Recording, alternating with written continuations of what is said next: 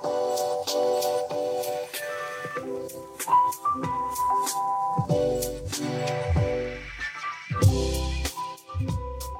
Всем привет и добро пожаловать в почти что юбилейный выпуск подкаста PyTech Podcast. Если я правильно помню, он у нас 29-й. Мы сначала думали, что надо юбилейный сделать каким-то особенным, но потом мы решили не привязываться к глупым цифрам, тем более, что 29 это хорошее число, и поэтому мы сегодня решили сделать гостевой эпизод. И с нами сегодня постоянные ведущие Павел, я, Константин. Привет, ребята, всем. Евгений. Всем привет. А также, наверное, человек, который не нуждается в особых представлениях, его знает все украинское IT IT-комьюнити. Он уже был у нас в подкасте, и мы рады приветствовать сегодня с нами Владимира Рожкова. Всем привет. Темой этого подкаста мы решили сделать э, вопросы стабильности, надежности, качества программного обеспечения. Собственно, именно пост э, в Телеграме Владимира нас натолкнул на эту мысль. У него была очень, интересный, э, очень интересная тема насчет Телеграма и других чатов, и вот мы решили пригласить его и обсудить этот вопрос. Но предлагаю начать с небольшого такого какого-то исторического исторического экскурса. Есть старая шутка о том, что если бы строители строили дома так, как программисты пишут программу, то первый дятел разрушил бы цивилизацию. И этой шутки, наверное, я не знаю, лет больше, чем мне, потому что она там попадалась еще в какой-то книжке,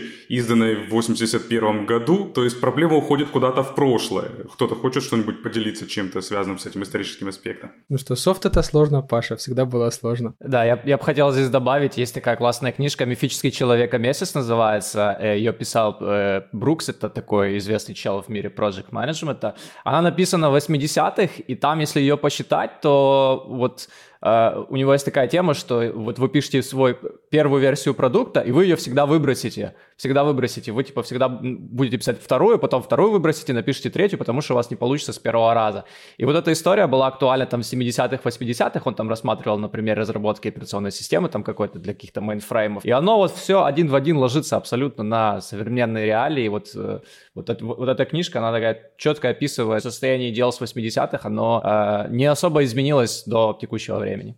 Там еще есть другая замечательная мысль, буквально на первых страницах, что там типа все вы слышали про ребят, которые в стартап напилили в гараже за выходные. А, и потом такая замечательная схемка, что типа вот если мы за единицу примем а, просто работающий там код, то за там 3x это работающая программа, да? А если программа интегрируется, то это еще 3x. А если и работает, и интегрируется, то 9x, ну, к, к изначальному эфорту. Там на самом деле это не важно, 3x или 2x или, или, или p, да, э, и классно иллюстрирует тезис о том, что софт это сложно. Это намного сложнее, чем кажется в начале. По целому, целой пачке причин. Э, от тестирования до просто не подумали, что вот это неудобно, выкинули переписали. Это о чем ты говорил. Я вообще изначально планировал этот подкаст начать с такого там экскурса в историю, со всех подборок про самые большие, сложные, критичные баги, самые дорогие баги в истории IT. Там все спутники, улетевшие не туда, перпендикулярно плоскости эклиптики, аппарат радиационной терапии, убивавший пациентов. Но потом я прикинул, что на самом деле давайте просто сдвинемся ближе к нашему времени. Там тоже очень много историй о сбоях и багах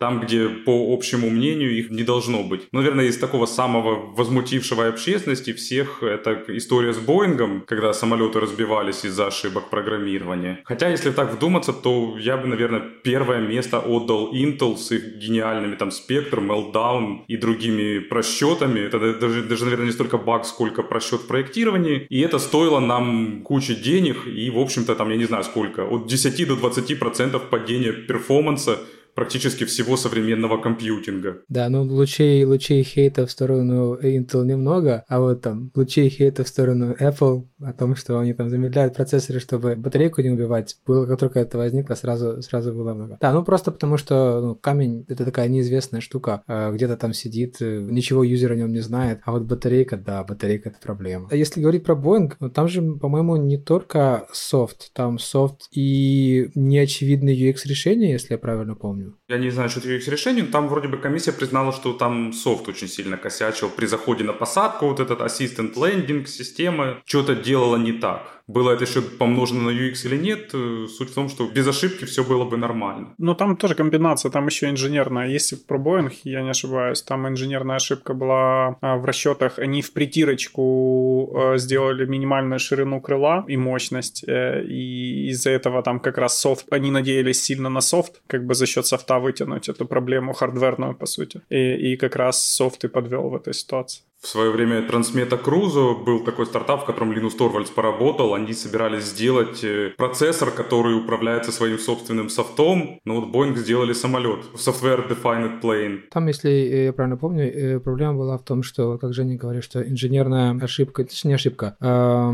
на грани возможного там тот самолет, физических характеристик должен был лететь. И мне кажется, если правильно помню, то оба упали после взлета. Первые сказали, что это случайность, после второго выяснили, что нет, все-таки не случайность, наверное, все-таки что-то пошло не так. И э, там point был в том, что софт э, неправильно что считал, он кренил самолет вниз. И почему я говорил про UX? Потому что тот способ, которым выйти из этого режима можно было на предыдущей модели Боинга, на этом Максе сделать это было нельзя. О чем было написано в мануале? Ну, на какой там 750 странице, которую никто не читал, потом еще там были другие фишки, что Боинг же толкал эту историю, ну, компаниям о том, что вам не нужно пилотов переучивать. Все как и раньше. Вот вообще все как и раньше. У них же есть там минимальный тренинг по новым моделям, и вот здесь вот типа все как раньше. Оно все как раньше, кроме некоторых нюансов. Ну, в целом, я думаю, мы доказали, как там по классике в дипломах и прочих нужно сформулировать проблему и доказать, что она требует решения. То есть проблему мы сформулировали, доказали, что требует решения, поэтому предлагаю, давайте как от глобальных тем вернемся к чему-то более локальному. Какой-то наш опыт, у кого там какие-нибудь есть интересные истории про проблемы с производительностью, веселые баги, невеселые баги, в общем, какие-нибудь личные истории, кейсы и что из этого можно было вынести полезного. Это, кстати, типичный вопрос на собеседовании. Какой э, ваш недавний факап был и, и что вы вынесли полезного из него? Что сделает вашу жизнь лучше, а код стабильнее и шелковистее? Буквально сегодня в 7.30 утра я выслушивал ответы на эти вопросы. Да, я как-то помню в бытность своей э, начала карьеры э, в 12-х годах э, каких-то, когда браузеры еще не очень хорошо умели менеджить память. Была у меня такая фронтендовая таска маленькая, сделать счетчик обратного отчета доступности товара на сайте. И как-то так случайно получилось, что его написал а, с... Ах, боже мой, забыл эту алгоритмическую сложность. Напомните мне, которая произведение... n квадрат. Хуже. n факториал, вот. Я этот счетчик написал с факториальной сложностью. Э, и потом случайно через пару дней мы заметили, что ребята, у которых открыт сайт был, и они уходили попить кофе, перекурить, приходили, и их тачки зависали, и браузер приходилось перегружать. А потом и клиенты подоспели, и, и тоже как бы жаловались, что ну как-то вот вроде сайт быстро работает, но если подержать его какое-то время открытым, то все начинает тормозить адски. Ну и это был майнер еще до того, как появились криптовалюты, который сжигал киловатты электричества и вредил планете. Но только ты не манил. То есть ты, в планете ты вредил, но не зарабатывал.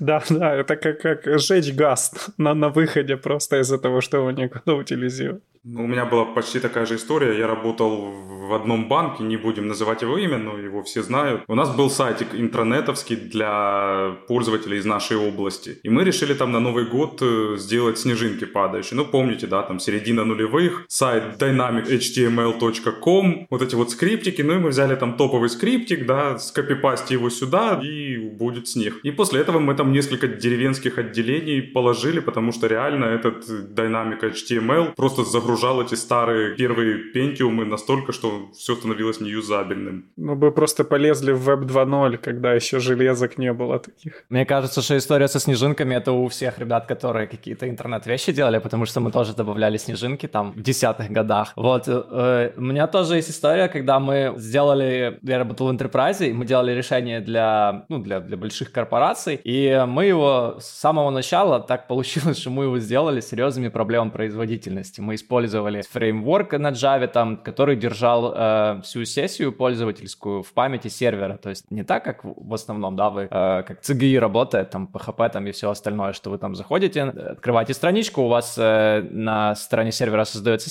сессия, отрабатывает скрипт, э, и как бы заканчивает свою работу, все, все почищает, вам возвращает какой-то HTML, и вы там дальше работаете. А у нас были такие долгоживущие сессии прямо на сервере, поднималось огромное количество всяких там нужных объектов, которые там по всяким хитрым правилам посчитали. Все было классно, пока мы не начали тестировать это решение на э, железе кастомера, то есть мы даже там разрабатывали, то есть это несколько лет шла разработка именно у клиента, там прям э, там супер бизнес-анализ, там проектирование, бла-бла-бла. В общем, поставили эту штуку э, на сервера, и оказалось, что сервера у клиента, они не супер мощные, у них там не очень много памяти, и что одна наша сессия пользовательская там на стандартных каких-то данных занимает несколько сотен мегабайт. И, соответственно, у них там было тысяча там пользователей, которые должны были одновременно этим всем крутить. И, ну, в общем, вышло так, что, что, что, что наше классное решение, которое мы много лет делали, оно, в принципе, вообще никак не пригодно. Вот, и собралось, собралось целый консилиум, там, давайте как-то придумывать, как решать. А тут же начались сразу политические проблемы, потому что есть, э, когда вы работаете в enterprise, то всегда есть вендоры, конкуренты,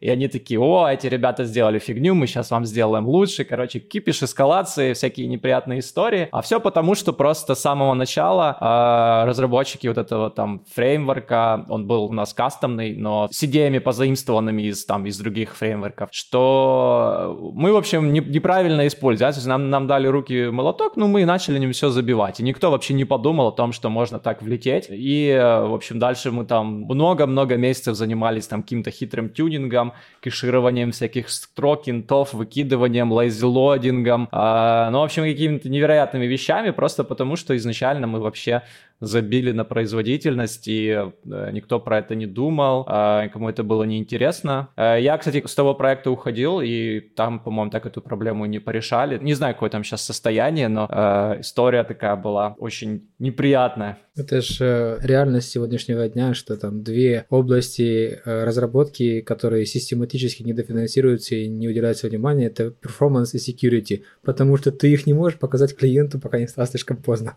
Особенно security. Не буду цитировать сами знаете кого, заявившего, что проблема безопасности в IT сильно переоценена. Особенно в госсервисах, да. Ну ладно, мы сегодня не про security.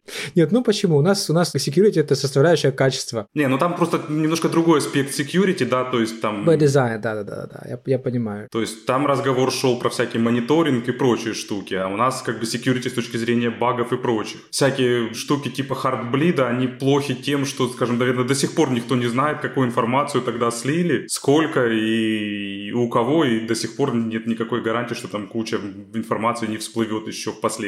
Hardbleed был хотя бы достаточно давно, мы можем с некоторой долей уверенности утверждать, что э, современные IoT-девайсы уже без него, ну, с некоторой долей, но не, не обнов... одна, из, одна из проблем, допустим, да, там ты, ты релизишь IoT, и он же у тебя ну, никогда не обновится. Ты там, кормушка для кота, там была, там, Паша как-то приводил пример, что там с ними было. Кошечки остались без еды, Э, как это была история, Паш? Там ураган или что-то? Ну, когда там пару лет назад была крупная атака на DNS-сервера в США, которая положила интернет, особенно на West Coast, тогда оказалось, что куча разработчиков IoT, они, в принципе, не предусмотрели удивительный сценарий. У устройства нет доступа к серверу, и устройство переставало работать вообще наглухо. То есть, и там кормушечки для котиков переставали что-то делать, замки открываться, еще много других интересных вещей. То есть, шутка про то, что в аббревиатуре IoT буква S обозначает security, она не шутка наверное, единицы проектов на тысячу вот этих IoT-стартапов, э, которые делаются с хоть какой-то мыслью о безопасности. Есть классный YouTube-канал, называется Lockpicking Lawyer из США. Чудак рассказывает про взлом замков, и вот он периодически показывает вот все модные замки, которые с отпечатками пальцев, по смарт-картам и прочим. И основная проблема там в том, что большинство вот этих вот крутых замков, они просто открываются мощным магнитом. Там в наружном блоке есть релешечка, которая триггерит открывание внутренней личинки замка. И просто большой магнит, приложенный сбоку, вызывает открывание всех этих замков. А вот эти вот всякие новомодные замочки, там, типа алишечки, которые открываются по отпечатку пальца навесны, можно открыть, ударив резиновым молотком сбоку по ним. Поэтому, в общем, IoT все плохо. Давайте, наверное, вернемся к каким-то нашим локальным интересным байкам, потому что... Да, кстати, вот я понимаю, окей, еще IoT. IoT у себя, ну, типа, это маленький узкоспециализированный девайс. А тут, э, ну, как бы из недавнего а, я гарминами пользуюсь, как бы часы, носимая электроника. А а, чуваков закриптовали как-то всю, всю их дата-инфраструктуру, и они 4 дня лежали. И у меня 4 дня просто часики были, которые нормально не синкаются с телефончиком. Статистику я никакую не могу посмотреть, типа ни шаги, ну, ну все потухло по сути, просто часы как часы, они превратились в обычные часы. А хлоп из-за того, что кто-то прохлопал безопасность у себя. Ну, типа, очень досадно как бы. И это условно почти healthcare персональные данные пользователей, все дела, ребята, как так? Окей, okay, это еще нормальная тема. Вот часы Pebble, там была история, что они вообще, типа, их перестали саппортить, и они просто там как-то или перестали работать, или там приложение не, не обновляется, или еще что. Вот у меня у кореша было, были такие часы, и их купила какая-то компания, она просто их закрыла. Fitbit именно так, да. Я, я, я, я вот из тех пользователей Pebble юзал, по-моему, вторую версию, и мне они, в принципе, всем нравились, пока, да, они не продались, их закрыли. Я очень долго надеялся, что Fitbit сделает что-то похожее, но ни хрена, они просто их закрыли. И сейчас я пользуюсь Fitbit, да, как, как единственным, единственным э, более-менее приличным решением. Но у них аналогичная проблема. Вот э, без интернета это просто часы. Причем э, особенно печально то, что они по Bluetooth с локальным телефоном даже время не могут засинкать. Ты летишь куда-то, у тебя нет интернета, и все, твои часы в новом аэропорту показывают не то время. Хотя, казалось бы, часы это первичная функция, которая не может не работать. Странно, у меня, допустим, даже мой этот Xiaomi браслетик, не к ночи будет помянут, синхронизирует время с телефоном. Так он тоже синхронизирует, просто когда интернет есть. Не, ну тут... Не, я, у меня, кстати, вот я когда летал в соседнюю страну, то как бы время синхронизировалось без интернета. Ну, то есть телефон, э, телефон подцепился к сети, откалибровал часы, перевел в другую тайм-зону, и браслет изменился. Ну, кстати, что интересно, ведь даже крупные компании, они не защищены от багов, причем багов зачастую идиотских. Вспоминается история, когда у Google в андроиде ноябрь в календаре потерялся, на какой-то одно, там, одном из релизов Android, который они там раскатывали на пикселе, там в календаре не было просто ноября. Ну или прекрасный баг, когда разработчики Apple маленечко перепутали строковые константы, когда он в контрольной панели где-то проверял пароль, у тебя хинт к полю пароля, подсказка показывала сам пароль. То есть удобно.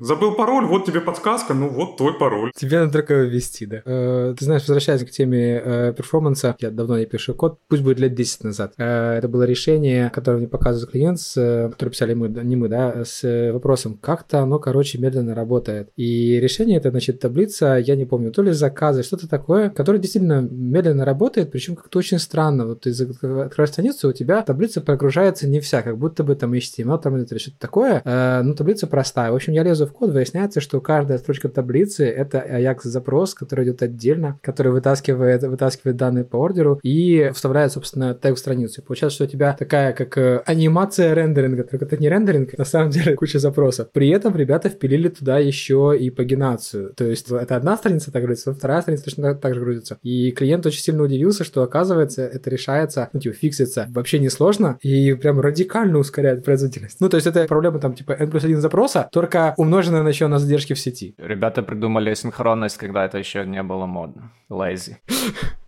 Lazy loading, да. Собственно, наверное, мы можем плавно переходить не только к теме, кто виноват, а еще и что делать, разбавляя ее тоже какими-то историями. Ну, в первую очередь, нужно, наверное, знать особенности своих языков и фреймворка. Потому что у нас была классная история, я думаю, что любой Python-разработчик знает, что в Python не стоит строки конкатенировать с помощью сложения. Вернее, как, если у тебя две строки, ну, то есть задача там сложить две строки вместе одноразово, то это норм. Но если у тебя задача там из там, десятков фрагментов собрать одну строку, то плюсовать их друг другу не, не стоит. Потому что как бы Python каждый раз аллоцирует память, копирует новую строку, деаллоцирует две предыдущих и так далее. То есть пайтоновский способ это собрать все в список и потом список одной командой заджойнить. И вот у нас был э, один из наших разработчиков, который, в общем-то, это знал, но почему-то не придал этому особого внимания. А это был модуль фетчинга и парсинга почты на достаточно высоконагруженном проекте. И, собственно, вот э, там одна маленькая строчечка замедлила нам это, ну, там, раз примерно в 100. Хотя это, в общем-то, а как вы это нашли? Ну, мы просто посмотрели, как бы, тот э, деплой, после которого это случилось, и просто посмотрели дифы. Ну и в целом там диф был крупный, но к почте относилось не так много всего, поэтому в целом источник нашелся очень быстро.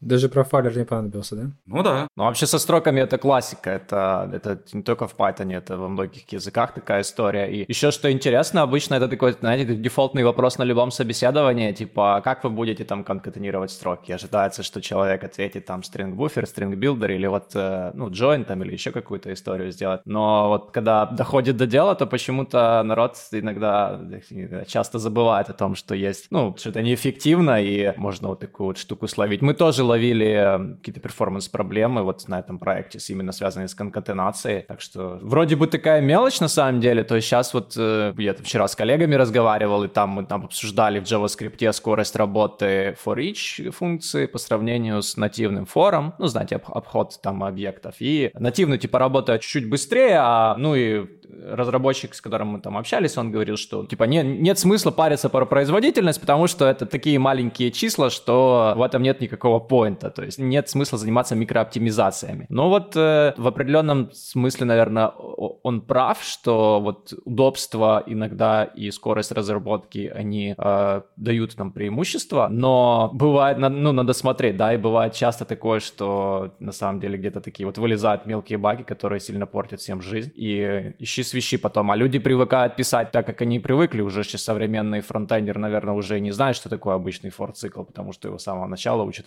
чем пользоваться. Вот такая история. Ну, с JS вообще, типа, это классика жанра из-за того, что JS кучу синтаксического сахара для прохода по массивам имеет, и как бы это удобно, это красиво смотрится, и все смотрят на это на как API объекта, и никто не, не подразумевает, что под капотом лежит. А, а потом как бы у нас библиотеки тормозят на, на фронтах из-за этого. Да, потому как бы надо осторожно быть с этим. Но опять же, по-моему, вот типа э, в среднем это выглядит хорошо, красиво, читабельно, но если надо скорость, то надо уже вникать и смотреть, как, как где ты там, кого ты, о, от чего ты заложил в свои красивые методы. Ну, знаешь, э, мне кажется, что э, проблема, когда ты, ну, допустим, есть некий обычный способ проходиться по массиву в JS сейчас, это там через forage, да, и из-за того, что ты его используешь, у тебя там, например, 3% отличается производительность по сравнению с фором, и это не является типичной проблемой, ну вот в одном конкретном случае, поскольку эта операция повторялась огромное количество раз, у тебя начала тормозить, ну это же типа классическая проблема, когда это вылазит, да. Я бы не сказал, что это прям должно быть что-то, что позволяет тебе это отловить, типа профайлеры, да, там, кто юзает профайлер на проекте, поднимите руки, да, там обычно не, не все поднимают руки, далеко не все. Но гораздо печальнее, или вот то, что я, то, с чем я сталкивался, когда там ревьюил код, есть ситуации, когда, э, допустим, есть почитаемости два эквивалентных метода, при этом используется более тормозной. Просто потому, что даже не то, что э, это, не вопрос того, чтобы делать какие-то осознанные усилия по оптимизации. Нет, просто напиши сразу нормально. Там не делай сразу, там, не знаю, в цикле э, запросы к базе, сделай один. Это же не сложно. Ну, вот реально, это, это же вообще совсем базовые вещи. И я могу понять, что вот вылили на прод, много данных, да, вот здесь вот мы что-то не подумали, но вылили на прод, там 20 пользователей, он тормозит, потому что ты просто в цикле ходишь по базе, не пользуясь ей как базой, а пользуясь ей как key value, но это такое себе... Вот это проблема. Вот это проблема, которую необходимо решать на уровне девелопера, ну, каждого девелопера, в то время как проблемы, э, там, которые вылазят на большем количестве данных, это должно решаться, понятное дело, на уровне архитектуры, если у нас она есть вообще, да, либо на уровне э, там performance тестирования какого-то, нагрузочного тестирования, потому что, ну, не всегда, далеко не всегда, ты в современном софте достаточно сложно, когда ты в основном фокусируешься на бизнес-логике, далеко не всегда ты можешь сказать, вот сколько раз этот фрагмент выполнится, имеет смысл как-то как-то морочиться по оптимизации или нет, но не делать очевидные глупости, ну, всегда можно. А еще бывают неочевидные глупости, вот из недавнего, допустим, у нас на проекте была необходимость написать маленькую вспомогательную, вспомогательный метод, который берет массив структур и после этого выделяет из него структуры уникальные по одному из ключей. То есть нужно было выбрать те, у которых есть вот один ключик уникальный. И, в общем-то, вариант, который был по умолчанию, работал с производительностью n квадрат. Ну, потому что мы заводим второй массив, э, складываем в него элемент, э, берем следующий, смотрим, есть ли он в том массиве и так далее. Хотя понимание того, что есть прекрасный тип данных set, который делает это за почти линейное время, и фактически этот алгоритм можно свести к почти O от n, в целом никого не волновал. То есть, на самом деле, вот как бы там ни было, ведут часто обсуждения, да, вот эти вот все задачки слит-код, нужны они, не нужны. Даже мой пост на Доу там собрал сотни комментариев со спорами, кто чью мамку куда. Э, ну, собственно, мой point в том, что, наверное, понимание структур данных и связанных с ними ограничений по производительности, это тоже необходимо. И это второй элемент того, что нужно для того, чтобы избегать проблем перформанса и связанных с этим вещей и багов. Ну вот что интересно, что алгоритмы LeetCode-то нужен, и вот чтобы пройти в Google, надо пройти миллион кругов интервью, вайтбординга и так далее, но при этом сам Google почему-то выдает регулярно тормозной софт. Например, Gmail после апдейта, который был там пару лет назад, квадрат, он вообще стал абсолютно неюзабельным, грузится целую кучу времени, там какой-то супер здоровый JavaScript bundle, оно все работает с видимыми тормозами, ну и я просто переключился на Plain HTML View, и типа, и все, и там 22 килобайта у меня сейчас занимает открыть Gmail. То есть э, мы видим, что люди умные, ну я не сомневаюсь, что там все люди умные, но по какой-то причине они делают вот такие вот вещи, и остальные вендоры тоже, ну, не особо заморачиваются, то есть как-то получается странно, что на входе стоит серьезный барьер по умениям, но эти умения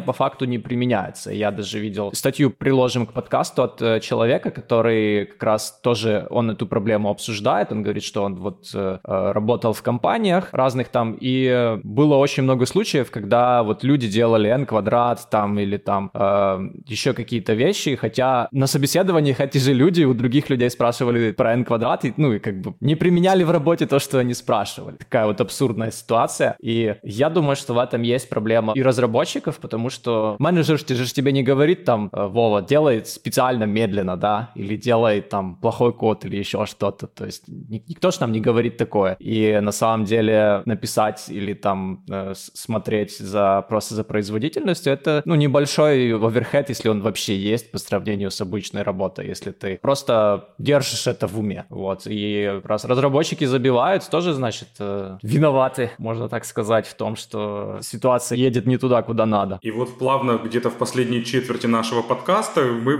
как раз и дошли до вот того вот поста, который стал его источником вдохновения, одна из основных мыслей которого была в том, что производительность, безбажность и прочие характеристики должны быть ценностью для бизнеса. То есть у разработчика должна стоять цель писать быстрый оптимизированный код. Ну да, то есть мы обычно, когда особенно мы говорим про э, там, э, коммерческую разработку, чаще всего речь там про бизнес-логику, новый функционал и прочее, никто действительно не говорит «пишите медленно». Наоборот, говорят все «пишите быстро», ну не в смысле быстрый код, а быстро пишите. Ну или там вкладывайтесь в estimate, вот эта вот эта всякая история. При этом, по сути, производительность э, чаще всего отдается на откуп вот девелопера, который сидит и пишет. И вот если он смотрит в профайлер, хорошо. Если его инструмент не позволяет смотреть в профайлер, или он туда не заглядывает, или про профайлер, может быть, слышал, но как его подключить не знает, ну, плохо. В одном из проектов, который я вел, э, для нас стало, для команды стало прорывом, без шуток вообще, подключение New Relic к PHP модулю на, на продакшн. Вот, то есть все, что сделали, просто добавили модуль, задеплоили, и вау, у нас есть все, вся прозрачность того, как это все работает. И я не помню, сколько времени я боролся, но я думаю, что с месяц, может полтора, с тем, что, ребята, когда мы приходим на наш стендап, пожалуйста, вот ты посмотри Slow Queries, если там что-нибудь новенькое нападало у нас за, за последний там день, а крыши какие?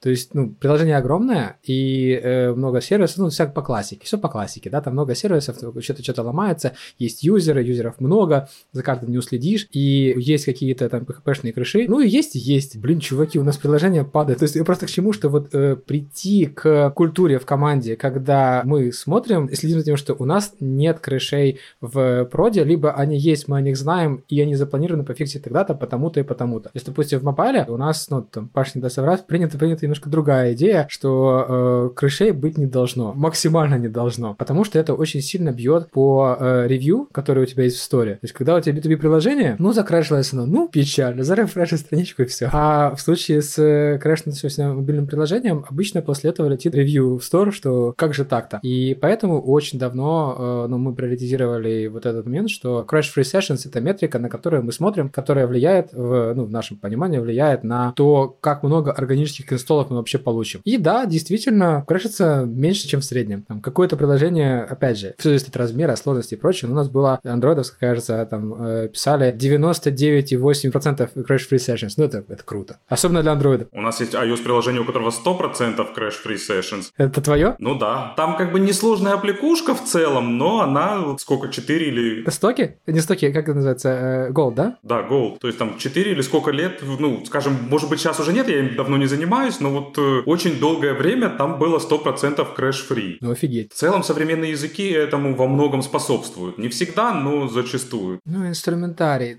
Паш, ну, языки, да, инструментарий, чтобы это мониторить. PHP клевенький, рожден, чтобы умирать, поэтому у нас там как бы, ну, классно. Крыши упали, все переподнялось, новый запрос пришел, человек зарефрешил страничку, и все работает. Или снова крашнулось. Или снова крэшнулось, но если будет все constantly крэшиться, ну, как бы к нам придет кто-то, мы, мы быстро об этом узнаем. Но, допустим, если Гошечку взять или ноду, то ты как бы можешь положить процесс, а рестарт инстанса обычно занимает какой-то существенный промежуток времени, это уже downtime, как бы и тут тоже постепенно вот эта культура crash-free, она приходит а, в веб-разработку из мобильной разработки также. Тем более с такими удачными инструментами типа там New Relic, Sentry, а можно легко подключить профайлинг и такое смарт-логирование к приложениям и отлавливать это все в продакшене на боевых сервачках. Очень удобно и замечательно. Да, я тоже на каждый свой проект всегда Sentry подключаю. Это супер крутая штука для слушателей. Если кто не знает, обязательно посмотрите, подключите. Это трекинг ошибок. У него есть интеграции со всеми платформами, со всеми языками, с мобилами, с браузерами, с любым бэкэндом. И это прям вообще, я года три назад начал ним пользоваться. Я раньше не знал про такие вещи. То есть я знал от мобильщиков, у них там был AppsFlyer, там э, репорты от этого App Store. Я видел, как это работает. Я такой думаю, прикольно, типа у кого-то, у пользователя упала на мобиле штука, а ты увидел репорт, ты увидел exception, можно посмотреть, сразу пофиксить. Вот, а потом я увидел Sentry, и Sentry, он мало того, что он там полностью стек трейс показывает, можно его еще заинричить э, всякими деталями сессии, можно понять, на каком пользователе у тебя упало, какие данные там он передавал, там HTTP запрос, он там инструментацию еще всякую делает. И это прям, ну, очень крутая штука, потому что ты что-то выложил, да, ты протестировал happy case, и вроде у тебя все работает, а потом раз тебе алерт приходит, там, у нас новый краш, смотришь, о, блин, я забыл там какую-то штуку делать. Если бы не Sentry, я вообще про это никогда не узнал, потому что пользователь может просто отвалиться, уйти и все, и забыть про нас. И э, хорошо, если не оставить негативный отзыв. А Sentry, он прям позволяет трекать, и регулярный э, просмотр, ну, фик fix этих ошибок, там, в зависимости от того, какие они, потому что бывает, что мне, например, часто прилетают ошибки от этого, когда всякие боты перебирают, знаете, slash wp-admin там и так далее, и у меня там 404 там какие-то летят, типа, там, на них иногда забиваешь, хотя тоже надо фиксить, чтобы было вот crash, crash-free политика вот это вот, и остальные тоже видели, что, ага, мы к крэшам относимся ответственно, даже какой-то маленький, давайте мы его в try-catch завернем, если у нас там 404, будем отдавать там пустую страничку или еще что-нибудь, зато у нас будет чистая статистика, все будет классно, все будет понятно. Короче, всем рекомендую вообще настоятельно подключать Sentry или аналоги таких тулзов. Ну, много есть просто Sentry, мне кажется, такая самая популярная. И это прям помогает круто. Однозначно. Здесь вот ты правильно говоришь, что хорошо, когда есть культура, когда вот мы хотим, чтобы все было чистенько. Но реальность такова, что когда ты обычно подключаешь существующий проект в центре или New Relic, там чистенько заканчивается в первый же день. Ну, нужно намерение, продиктованное в первую очередь бизнесом, да, который понимает, зачем это все, которое транслируется в то, что, ребята, теперь мы мониторим вот эту вот штуку каждый день. Если у нас есть крыши важные, мы валим из них баги, баги приоритизируем, ну и так далее. Потому что в противном случае вот оно висит, типа какой-нибудь там инициативный DevOps поставил, и иногда этим пользуется, а туда никто не смотрит. Он типа, есть слог wireless, кому они нафиг нужны? Ну вот два компонента. Первый это, конечно, инструментарий, без вопросов, он сильно облегчает дело. Но второй, блин, надо пользоваться. Конечно, должна быть соответствующая культура и обучение, но ну, это решается такими шарящими ребятами, которые приходят, всем поясняют, и э, теория разбитых окон тоже должна работать. Если ты приходишь на проект, видишь, что у тебя куча крышей, никто туда не смотрит, то у тебя они там и будут появляться, никто на них не будет смотреть, всем будет пофиг. Ну и,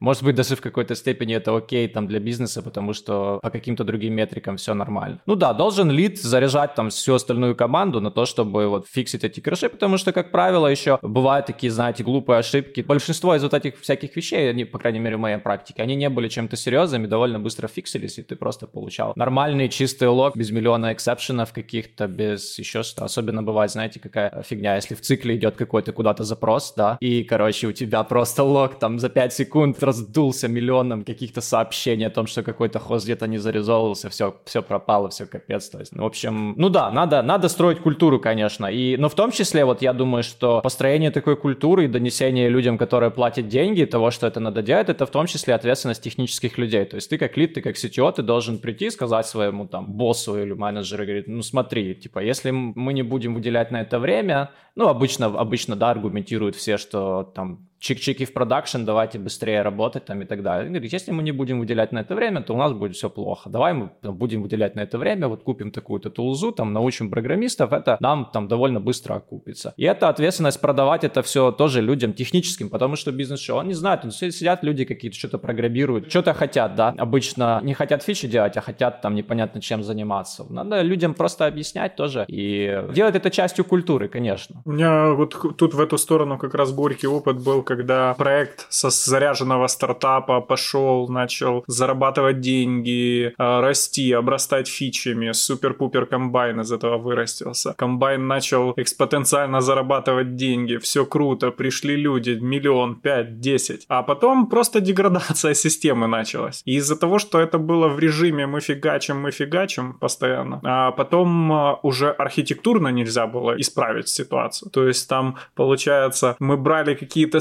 супер-пупер движки, самые быстрые, там какие-то Tokyo Tyrant, как плоский сторож, чтобы выкрутиться из ситуации, где у нас там, там тормозит response. А что-нибудь еще такое выдумать с кувырком, чтобы там залечить систему. Но концептуально это не решало проблему из-за того, что никогда tech debt накопился, никто в это не вкладывал, и, и в итоге как бы это сильно начало вредить бизнесу, потому что это уже был на тот момент крупный бизнес с множеством клиентов, и дальше как бы уже радикально пришлось переписывать все с нуля. Пол Грэм же говорил, что сначала сделайте, чтобы ваш стартап зарабатывал, и рассказал о том, что я желаю, чтобы ваш стартап лежал под нагрузкой. Это значит, что к вам идут пользователи, когда уже performance вы можете исправить. Но реально это не всегда работающий метод, к сожалению, и зачастую, я не помню, кто-то из украинских стартапов, у них была такая ситуация, когда они сделали продукт, начали резко расти, но внезапно оказалось, что в момент релиза они просто не могут справиться с нагрузкой и не могут э, вообще ничего с этим сделать. То есть никакой рефакторинг или точечное костыляние это не спасало. Им пришлось после первого релиза шатдаунить сервис, писать, извините, мы перезапустимся через там 4 недели. Кто к нам вернется, пожалуйста, возвращайтесь, мы будем скучать. И за эти 4 там недели срочно переписывать все в более адекватном виде. Потому что иногда вот эта ситуация, когда, ну, позже поправим, она либо не наступит, либо наступит, но кажется, что позже поправить уже поздно. Все дороже и дороже становится. Поправлять позже становится все дороже и дороже. Плюс э, с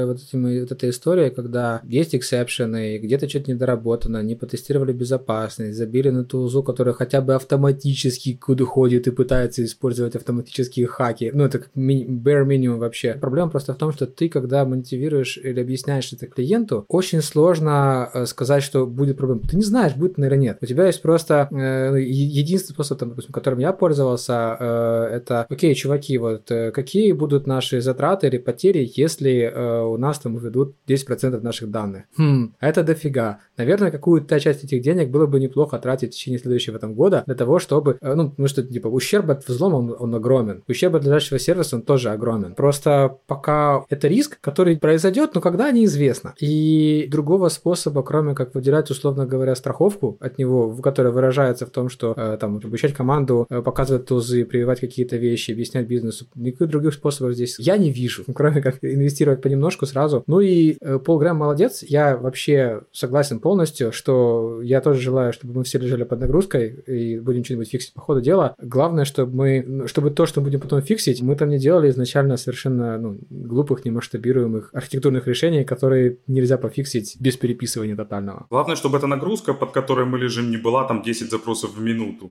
Паша, ты суров. Да, вот эта история, что типа пишите, чтобы работало, пишите, она, конечно, правильная, то есть абсолютно, абсолютно Пол Грэм там все верно говорит, и он, наверное, там поумнее меня. Вот, я просто недавно еще в Твиттере зарубился с чуваком из э, Питер Ливелс есть такой, Nomad.io, знаете, сайт, Nomadlist, прошу прощения. Вот, он такой известный очень инди-хакер, он сделал вот сайт Nomadlist, он сделал сайт досок э, этих э, ремонтные, ремонтная работа, ремонт OK.io, он называется, очень популярный. И он вот э, на, эти, на этих двух бизнесах, он зарабатывает там больше миллиона долларов в год. Он один, он один их сделал, там вообще без никого, без команды и так далее. Он пишет на PHP, jQuery там и так далее. Он очень часто в Твиттере любит, значит, в сторону вот всяких оверинжиниринг вещей, типа там Kubernetes кластеров и прочих вещей, ну то, что сейчас модно, да, позакидывать, типа, что вот у меня, значит, э, вся моя ремонт, ремонт OK.io сайт, весь это один индекс PHP файл, который все делает, и этот индекс PHP файл один зарабатывает там 200 тысяч долларов там за, за какое-то время, типа, вот там, смотрите, короче, не, не нужны вам никакие технологии. Вот недавно он написал, что, э, что если вы начинаете микрооптимизации там и так далее, то, значит, все, капец вашему стартапу, ничего у вас не получится. Ну, а я ему, ну, я ему ответил, говорит, ну, типа, да, ты, конечно, прав, но дело в том, что если ты с самого начала начнешь писать так, что потом нельзя будет поменять, то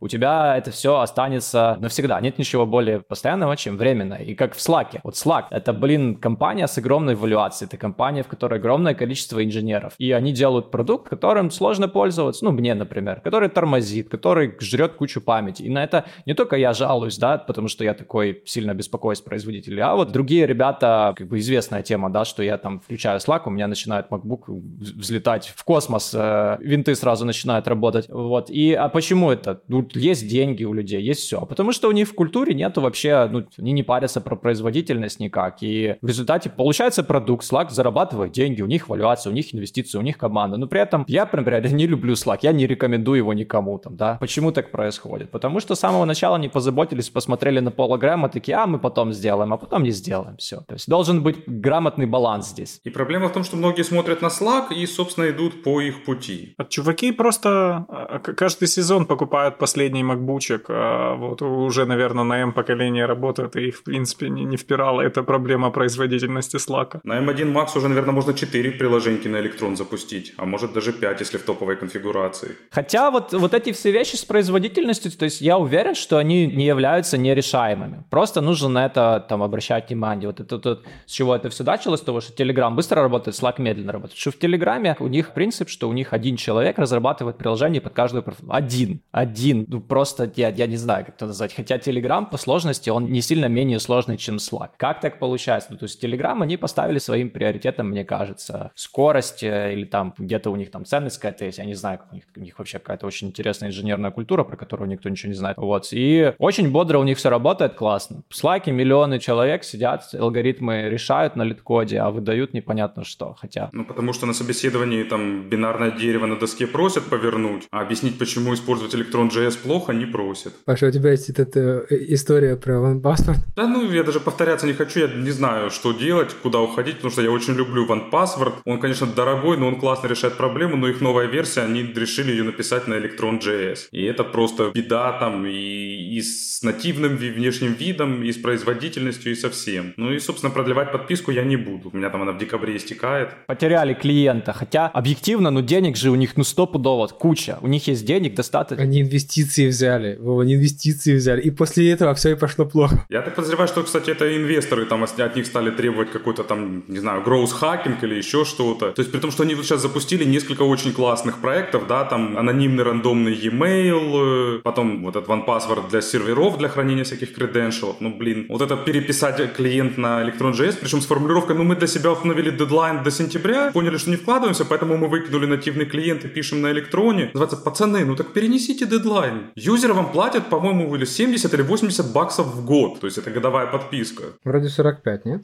Просто я, с меня списывает 45. Ну хорошо, ну в районе полтинника. Даже просто вот без инвестиций, без ничего, они себя отлично чувствуют финансово. Ну да, вполне, вполне. У них давно прибыльная компания, все в порядке, нормальный продукт. Если я правильно помню, их даже не ломали еще ни разу, да? Вообще удивительно. Ну они, по-моему, единственные, да, остались, кто еще не сломанные, да. Ну то есть интересно, у людей, ну стопудово у них есть деньги, и я уверен, что у них и экспертиза есть, и все остальное есть. Тут они такие говорят, давайте мы просто там выкинем нативное приложение. Мне кажется, что это еще от размера команды зависит, то есть, чем больше людей, тем э, у тебя больше есть соблазн взять какую-то кроссплатформенную штуку. Энтропия. Да, это во-первых. А во-вторых, мы как бы опять к Бруксу возвращаемся. То есть, во-первых, там, э, когда там Грэм говорит, что желаю вам, чтобы вы, ваш сервис лежал от нагрузки, да, то потом, согласно Бруксу, вы этот сервис пытаетесь переписать и теряете там, пока вы там переписываете, теряете там что-нибудь. Второе, это когда увеличивается количество людей в команде, то уменьшается эффективность и начинается этот блот вести и так далее. Опять же, э, я тут DHH читаю, ну, DHH это чувак, который Ruby on Rails придумал, и у них сейчас команда, они сделали новый сервис, ну как сделать, год назад сделали сервис э, почтовый, Hey.com называется, и они его сделали крошечной абсолютно командой. То есть они крошечной командой сделали веб-сайт, они сделали нативные приложения под э, мобилы, и на этом всем у них работало, там он, он говорил, что на мобилах у них работает по два человека на приложении, над сайтом у них работает 4 человека, плюс еще там какие-то дизайнеры. То есть команда 10 человек, я не знаю, у меня сейчас команда, я работаю там с компанией DataBand э, сотрудничаем, да, у нас там за, ну, тоже стартап, инвестиции получили и так далее. За два года команда выросла там с, с 8 человек до 30, и э, это меньше, чем в Basecamp, которые сделали Хейком, да. И э, вот мне кажется, тоже не, есть, есть какая-то вот недооцененность, что маленькими, маленькими ресурсами можно сделать, э, можно сделать много, много вещей. То есть вот если ребята смогли сделать целый почтовый сервис, там маленькая команда, почему мы не можем сделать? А в Enterprise там какой каком-то вообще сотни людей, чем они занимаются. Не, ну это вообще брак. Ну, есть же знаменитый английский юморист Сирил Н. Паркинсон, который написал великолепную книжку, которую всем рекомендую. Это такой шикарный образец э, тонкого английского сарказма, она называется «Законы Паркинсона». И вот у него там, по-моему, даже самый первый закон Паркинсона, что сколько бы у вас не было сотрудников, работа всегда будет увеличиваться так, что займет все время. Да, это, кстати, еще на, на минуту вернусь. Э, я еще когда в Enterprise работал большом, то у нас там прям была культура овертаймов. Вот знаете, вот эта культура компании, то есть прям с уровня VP там шла установка, нужно выжимать соки из людей, нужно всем работать. Ну и на некоторых проектах ввели 6 даже часовые, 6-дневные э, рабочие недели. И, э, ну, и это все закончилось тем, что просто люди начали абьюзить эти овертаймы и работать меньше даже, чем они успевали там за неделю сделать. И э, в итоге культуру чуть-чуть отменили, но все равно осталось, типа, надо кранчить, надо, надо вкалывать. Хотя эффективность этого, ну, я по себе знаю, потому что тоже овертайм.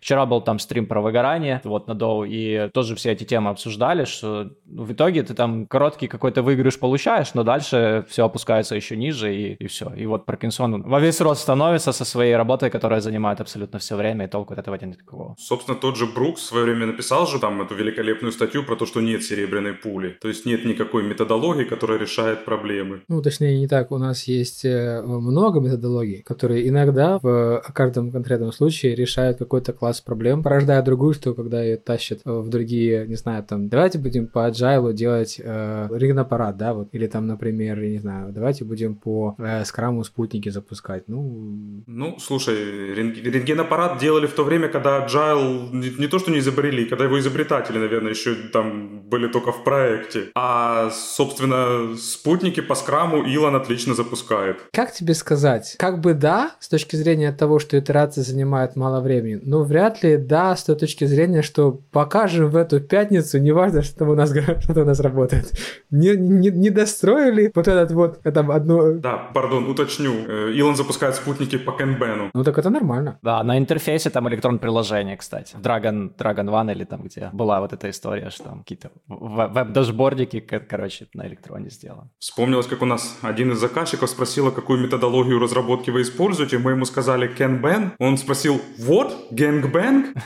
Ну, это было, видимо, давно, да? Ну, давненько, да. Ну, сейчас я на этот вопрос отвечаю, что, ну, конечно же, мы используем Scrum, но у вас он же индивидуален, и у вас, наверное... А как у вас, кстати? И после этого слушаю много-много интересного, как у них. В общем-то, современный Scrum — это такая методология, что ты можешь делать что угодно и говорить, что это у тебя такой свой Scrum. Но в итоге по результатам видно, как правило, тот это Scrum или не тот. Знаешь, я, я, э, мне очень нравится мысль, э, я ее впервые услышал от одного из моих знакомых, что когда у тебя есть классная команда, в смысле квалификации, всего такого, в общем-то, без разницы, какая у тебя методология. Когда у тебя нет такой команды, в общем-то, без разницы, какая у тебя методология. Ну и есть же такое желание заменить процессами умных людей. Как бы идея-то она хорошая, по сути. Давайте вот возьмем классную, классную какую-то методику, которую умный человек придумал, и сделаем так, чтобы можно было ее масштабировать на большее количество людей. А, ну и до какого-то предела это работает. Но потом мы вспоминаем статью Брукса 86 -го года и понимаем, что в первую очередь нужны умные люди. Есть там целый класс книг, которые, наверное, вот состарились хорошо, которые до сих пор актуальны и в целом применимы. К сожалению, да, нам